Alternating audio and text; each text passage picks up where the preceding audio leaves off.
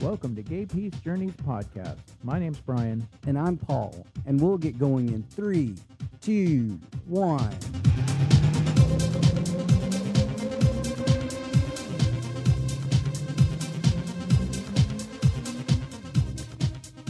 Well, hello, everyone. Welcome to Gay Peace Journeys podcast. Today we're talking about self acceptance. It was a topic I brought up to Paul, and he's like, Yeah, we need to talk about that on the podcast. So, Paul, we want to start? Sure. So basically, we were talking, and you know, what we kind of determined was that our self image, the way we perceive ourselves, is an important aspect to being free of the external tangles, you know, that can derail us on our path to happiness and joy and contentment. And mostly this is formed before we are really aware as individuals, you know, what it is and how important that is and can be to us in our long term life, you know. And though some of that does come from our families, it's not the only factor. Our experience, you know, has been religion, education, relationships, and social interactions all have major factors involved with that and impact us in the way that we view ourselves. So in today's podcast, we want to share, you know, how some of those factors influenced us in our personal lives and our personal perspectives, you know, the struggles it cost for us, and then we'd like to share what you know we found on our personal journeys that have helped us to become more free of that. So i guess what we should do is start you know at the most obvious and where most people blame all of their crap on let's start with our family brian. Would you like to start Yeah, sure. I'd just like to say that my life would have been better off if I'd have been better at self acceptance all along. And I do think that stems from my formative years and my dad and I not resolving some of our issues. If you've listened to our earlier podcasts, you know that my dad died when I was in high school. And I really do think that if my dad and I, if my dad had lived long enough to see me in the happiest time of my life, he would have eventually come around and seen or even told me that he was proud of me. But he didn't live long enough to tell me that, and I never had the chance to show him that. Um, so I always felt like I was a bit of a disappointment to him and to God for abandoning my religion at an early age. we'll get into that in a little bit too But you know, and I promise I'm not going to spend the whole podcast talking about you know. oh that, that's fine i mean that's what we're here for to share I mean, experience. you can you can listen to earlier podcasts of ours if you want to get filled in on all that information. But Paul and I agreed that this is something we should talk about this self acceptance. So, how about your dad, Paul? Oh wow. Oh, my dad is very special. And uh the truth is though, when I was young, we didn't have hardly anything in common. My dad I, I would say he was an aholic. he was a workaholic and you know, he liked to drink. And um, he would get off he would leave before we were awake. He would come home like at dark and he would have already been fishing and you know had some drinks and he would just come home and go to sleep pretty much I didn't really get a lot of time with him except on the weekends when if he chose to be if I was the one he picked to go fishing with, you know, he would take us out in a boat or whatever and you know, fishing wasn't really my forte with him. I was good with a cane pole, right? I could brim fish and all that kind of stuff, but uh, when it came to bass fishing with an open face reel, I would spend hours sitting there trying to pull that out. And, you know, at eight years old, it was really difficult to be expected to be able to be good at that, having never been shown. Sure. But you know, we never, he never, because I was the, I was the third boy, fourth boy, and you know, by the time it got to me, he was older, so he was an older parent. All my other friends' parents were younger, which was fine, and I think your parents were a little older too, because you have much older sisters. But he never, I don't know if it never occurred to him that I never learned how to catch, that he never played any games with me, like it, sports with me, never happened ever. So like I was totally inept. They didn't teach you in school to how to play or how to catch or how to do any of that. They just threw you out there and said, go play at baseball. And then when you sucked at it, you were just labeled that way and you were last picked forever. And you know, all that had scars, but we're not really talking about that right now. But Well, but yeah. the, the younger me would have thought that these childhood issues would have resolved themselves long ago. But it's kind of funny how even as we get older, they still keep popping up and affecting our lives in different ways. you know it paints a shadow that you have to walk through forever you know it's it's a stumbling block that that gets thrown there and it it can be a serious hazard you know whenever we're just trying to be free and be in the now right? Because that's when we're most happy is when we're here. Yeah. Now, I, I should have realized that this was going to be a pattern in my life one time when my mom was visiting us. And he was, she was visiting Paul and myself. And it was the one time in my life that I was super happy. We had a beautiful new home. We were a happy new couple that she was seemingly accepting. And I had a job that I loved. And I, everything was happy for me. It was a very good time in my life. And my mom said to me, Your dad would have been so proud of you and kapow. Right at that moment, everything seemed to stop, and I couldn't get that out of my head. I guess, you know, I wasn't really too concerned about my father's approval previous to this conversation, but all of a sudden it was important to me again to understand that relationship. Was I, um, you know, is it possible that my dad would have been proud of me? I, I don't know. I always kind of felt like I was a disappointment to him. And growing up as a Catholic, a disappointment to God. So that statement my mom made popped that conversation back into my head and I started debating it. And I remember going into a bit of a depression after that. And I, I couldn't let go. Um, I spent way more time than is healthy thinking about that. And, you know, I'm trying to figure out whether he would have been proud of me or not. I mean, I was in a gay relationship and we never established that, my father and I, in our relationship, because he passed away before that was resolved. Sure. And, you know, as far as the church goes, you know, I, I think he would have been disappointed in me for, you know, not keeping up my Catholic religion. So Wasn't that the visit that your mother came and we couldn't get the Christmas tree apart and we yeah. we kind of had a fight in the living room. We had a brand new floor, and when the tree came down, We it had a put a big dent in the floor. giant Christmas tree because we had a, a big high ceiling, and uh, yeah, my mom watched us have an argument. Yeah, it was probably. I think it was our first argument we ever had too. Yeah, she was uh, it was about Christmas tree too. uh, Yeah, it in was front of my tree mom. down. Yeah, that was that was interesting. But you know, it was a really good visit, and I really enjoyed your mother. Um, my mother was very important to me too. She basically nurtured some of those other aspects that I I mean, she knew that there was a gap there. My other brothers were very athletic. They played ball. They were on the basketball teams. They, you know, they were superstars in a lot of those aspects. Or, you know, like my next older brother, uh, the one closest to me in age, he was a great hunter. You know, I mean, like he he could just go out and it was great. And I just never really gelled with those things. I mean, I, I can shoot really well, but I just didn't. I didn't understand why we needed to kill something when we have plenty of food. You know, and, and it was just it never really gelled like that. But I'm not saying that's a bad thing. I'm just saying that it didn't resonate with me. But my mother, and if you go back in the podcast, you know that my mother, after my first brother was killed, she was in mourning for like years and years. And she got stuck in that. And she was diagnosed with being bipolar and she was put in a mental institution. But like she was constantly like weeping over his picture. And I always felt like if I could have been, I wasn't good enough that that she was so distraught by that that it, that it it should have been me because she would have been happier. I mean, that was a thought that I had as a child. Um, but she did nurture the creative side of me. She took me to ceramics. You know, we painted together. She got these crafts once a month in the mail, and we would do the crafts together. We built this giant train in the front yard. I mean, my mother was very, you know, with her hands. She could see things and and just really helped to establish that for me. And I think that's where I get a lot of that creativity.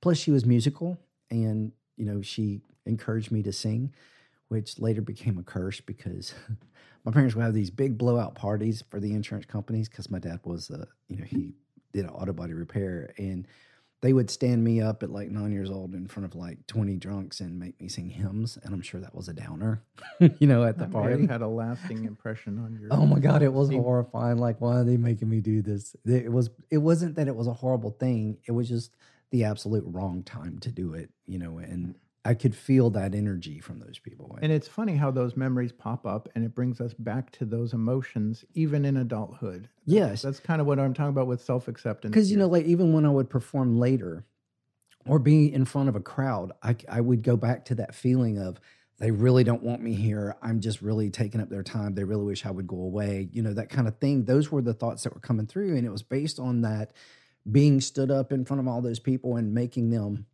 listen to the, my son sing this song, you know. right. So so triggers come up later on in life, like the time my mom at, uh, told me that my father would be proud, and I couldn't really fathom that at the point at that point in my life. And you know, other things trigger us. You know, religious things. When you hear somebody talking about religion, you know, all of a sudden it triggers those same feelings. They come up again later on in life, and it doesn't. It it seems to me, no matter how old we get, that they still happen. Yeah, so let's spend a moment talking about how religion impacts our self acceptance. Well, before we do that, let me just say that, you know, when they do pop up, I do have to consciously tell myself these are internalized thoughts and I do have control over them in my heart and in my soul. And I know God wants me to be happy. And, you know, because living a lie isn't really living at all. Well, I mean, we were created the way we were created on purpose. God Yeah. doesn't make accidents. Everybody always says that. And if that's true, then to hide my talents under a bushel is not what I'm supposed to be doing. Right. And I know that a healthy life, as God intended, is only possible if you live authentically. I do know that, but I have to remind myself of that. And I do think that my dad would have been proud of me if he had had the opportunity to see me be happy in my life because my dad always used to say you're never happy but if i think if he would have seen me at that point in my life he'd have realized i was happy and perhaps been proud of me you know but those things are not really self-acceptance those are No. that's Those are those are they're symptoms. They're they're aspects. They're influencers, right? They're they're looking they're the background music that's playing today because of what happened then. that's me looking for self-acceptance externally to validate my feelings internally Right. So when when I referred to God earlier, just as a clarification, I'm referring more to the universe or you know the the pathway. I'm not saying that. I'm not making a statement whether God does or doesn't exist, and if that's you know a, a stopping point for anyone listening. I'm just saying for me, what I found in my spiritual path, there is there is something that I appreciate there, and you know I'm not trying to force that on anybody. I'm just saying that I believe that everything is in alignment. Okay. So if you want to take it at that core, let's just leave it there. But religion does exist. And Brian and I were both brought up in different spectrums of religion, and that had a lot of bearing. I mean, Brian, you were very, you were enrolled and active in a lot of the aspects of church growing up, right? Yeah, it was a huge part of my life. And I mentioned before that when I gave up my religion, I lost a bunch of my spirituality too. And it's been a lifelong journey regaining that spirituality back. And that self acceptance was a big part of that. You know, if I can accept myself, I know, you know, that I am created by God or the universe and that I am part of it. And um, I'm not really ashamed of who I am. I'm more proud of who I am because of that. You know, um, I think that they took away the the religion in my past added a lot of shame, which denied my self acceptance. You know, it kept me from being happy with myself.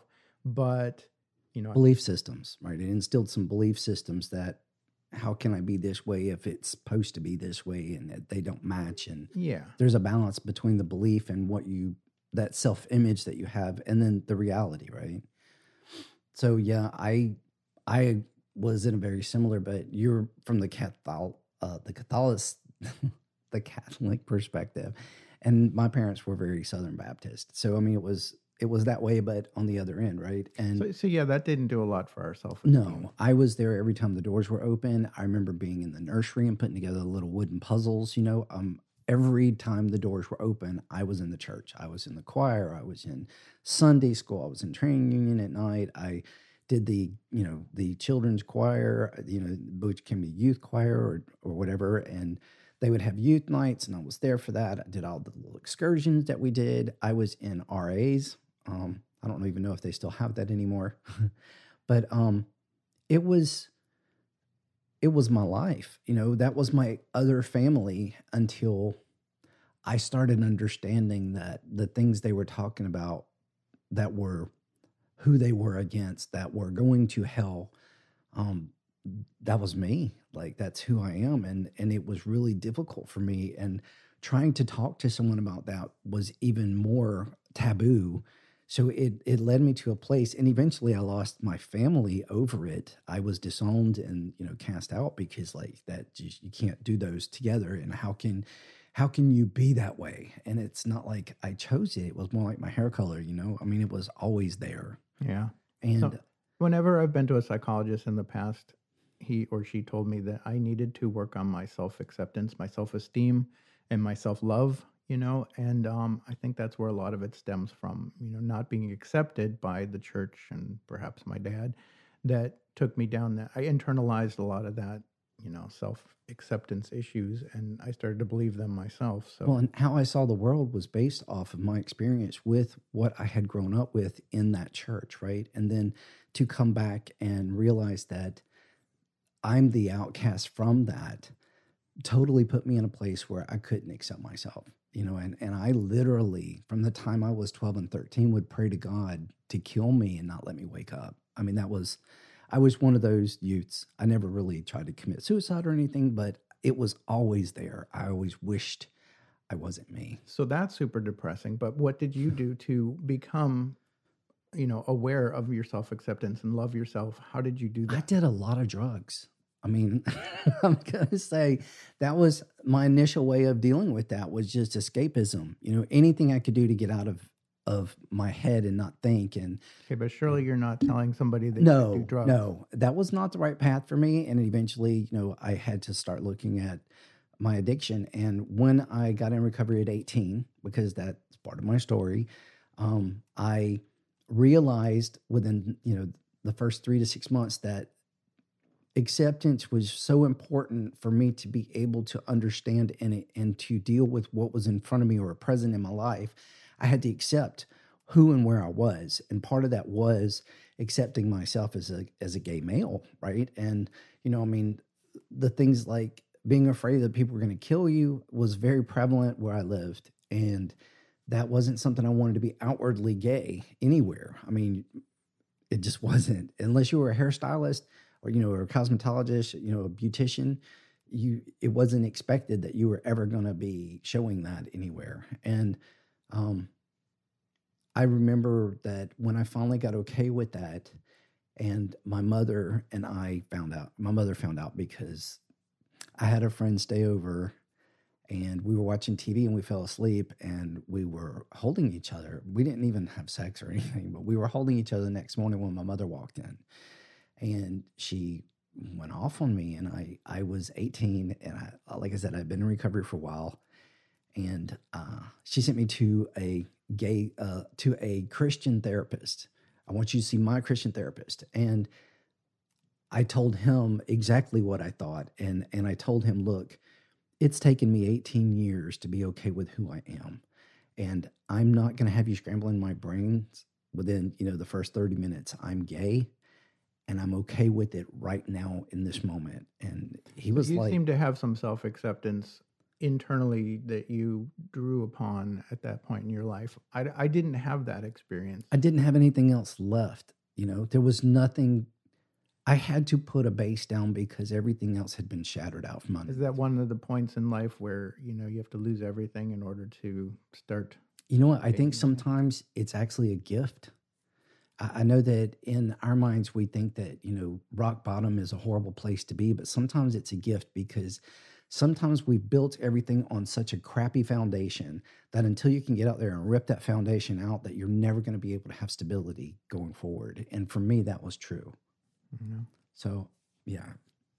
But basically, I found an ease with religion. I'll tell you, that was, it was easier with my family and the other aspects that we're going to be talking about than it was with religion. Religion still haunted me until long after we were together.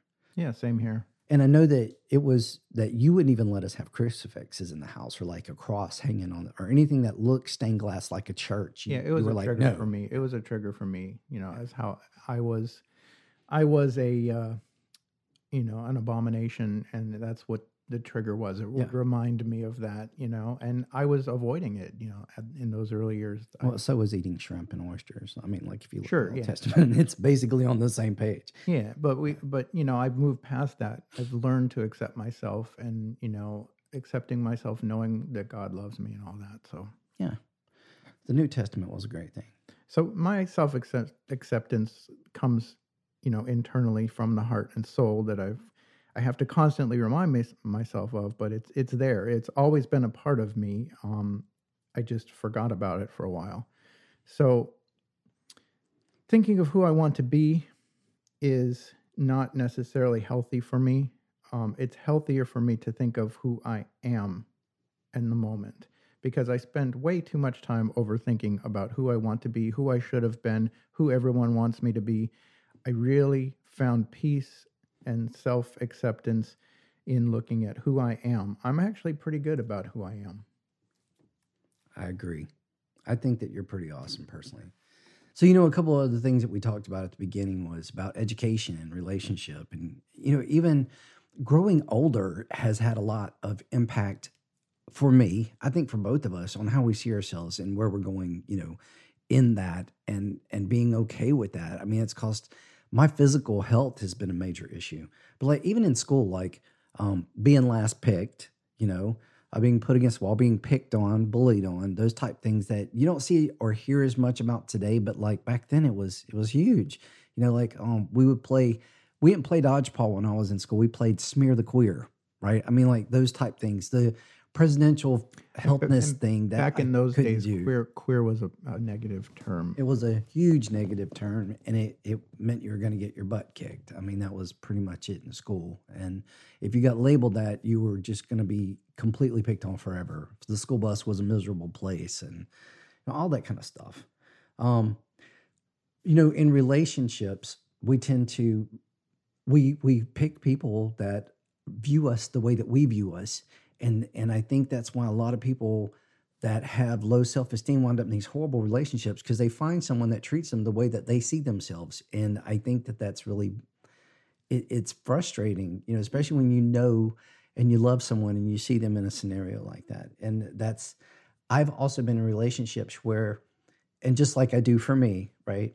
I've been in relationships where I shouldn't have been there in the first place, but it's like what I, what they instead of like being in a relationship with someone for who they are, I was in relationships for what I saw they could be in them, you know, and hoping I could help them reach that. And I was in relationship with myself because I'm like projecting this onto that person that totally wasn't fair. And I was never going to achieve happiness being there. But um I know that I've had problems getting older in the gay community, the way you're treated, the way people handle you, just in um, social media. It, it's been different, you know.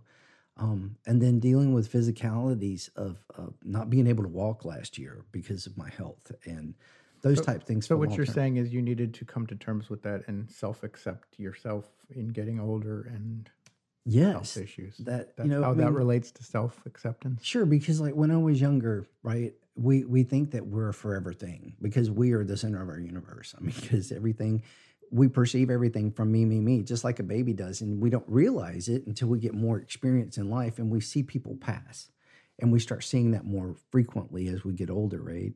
Um, but once we get to terms with the fact that we are not immortal and that our bodies are wearing out, they're changing, they're they're growing towards, you know, they're they're not going to be the way they've always been. It's it's hard to accept the fact that I'm in this vessel and this is where I'm at. And until we can get there and we can love ourselves for being the age we are and for the maturity level that we are, I think that that's huge in the ability to find joy and peace with where we are and who we are today. So my self-acceptance, I think, comes internally from the heart and soul, and I have to constantly remind myself to stop thinking of who I want to be and focus on thinking about who I am. And I think that's why affirmations are so important to me because I really need to focus on who I am and not who I want to be. Does that make sense, Paul? That makes total sense. I mean, I have a habit of people pleasing to feel accepted, uh, but truthfully, that's only a temporary fix. And honestly, I get exhausted trying to gain everyone's approval all the time. When actually, you know, my own approval is all that I really need to make me happy. So I remind myself to stop worrying what everyone else wants me to be and stay aware of who I am. It's not- Amen. it's, it's not about what everyone thinks. You know, I sh- I should have, or what I. It's not about what everyone thinks I should have done or could have done or should have been. It's about you know me and the, and the the now that I am. Right. And that's where I found my peace and happiness in the I am. So my self acceptance comes from who I am, not who I want to be or who people think I should be. Or what job I do or what I do or, you know, those type things. I, I think that's an incredible way to to say this and and to kind of wrap that. It's all about finding this self-acceptance. The first thing for me was perspective. Is I had to just stop and not take things so personally and take a more objective look at myself. And I think that, you know, I wrote a piece a while back, I think it's in our blogs called House of Mirrors. And it's basically about how we can find the aspects of ourselves that we don't like by the things that we see in other people that we don't like because it's a reflection of us, right? And I think that that's a, you know, a great way to to help do some of, or to initiate some of that shadow work. And I think shadow work is incredibly important with being able to root out those things about us that we're really not wanting to look at, but spend the time to invest in ourselves because we're worth it, right? And and move through that, move you know beyond that, evolve from it. So I think in order to do that, we have to, you know, first I'll put our ego on the shelf, right? That it is all ego based. Yeah, I I can be better. I I deserve the ability to be able to grow. I don't have to stay in the same little pot when I have this whole world and universe that I can grow into. And I think that we're restricting our ability to be our entire spiritual self if we do not take the opportunity to to uh, get that ego aside and say, you know, I can be better. I can change because a lot of times when we say you know, how do I say this? I was told you'll never be any smarter than you are right now. And it was because I was acting in a way where I thought I knew everything. And until I could get past that, I didn't have the ability to learn anything else because everything else would just brush right off because it wouldn't stick. Uh, what is it? I think one of my recovery books says you can't graft a new idea on a closed mind. I think that's incredibly important. Uh, so being open minded would be my next one. Um, we need to replace that loathing and that self, you know, searing towards ourselves with compassion. Like treat ourselves like a friend. You said that in an earlier podcast. You know, I need to treat me like I would a friend. Find a friend in me. Mm-hmm. Go back to Toy Story, right? you got a friend in me. Um, and finally, you know, just eh, taking that perspective and moving through it and and bring it into a belief system where that's part of my core. And I think once we can do that, we can be happy in the now. We can be present in the now.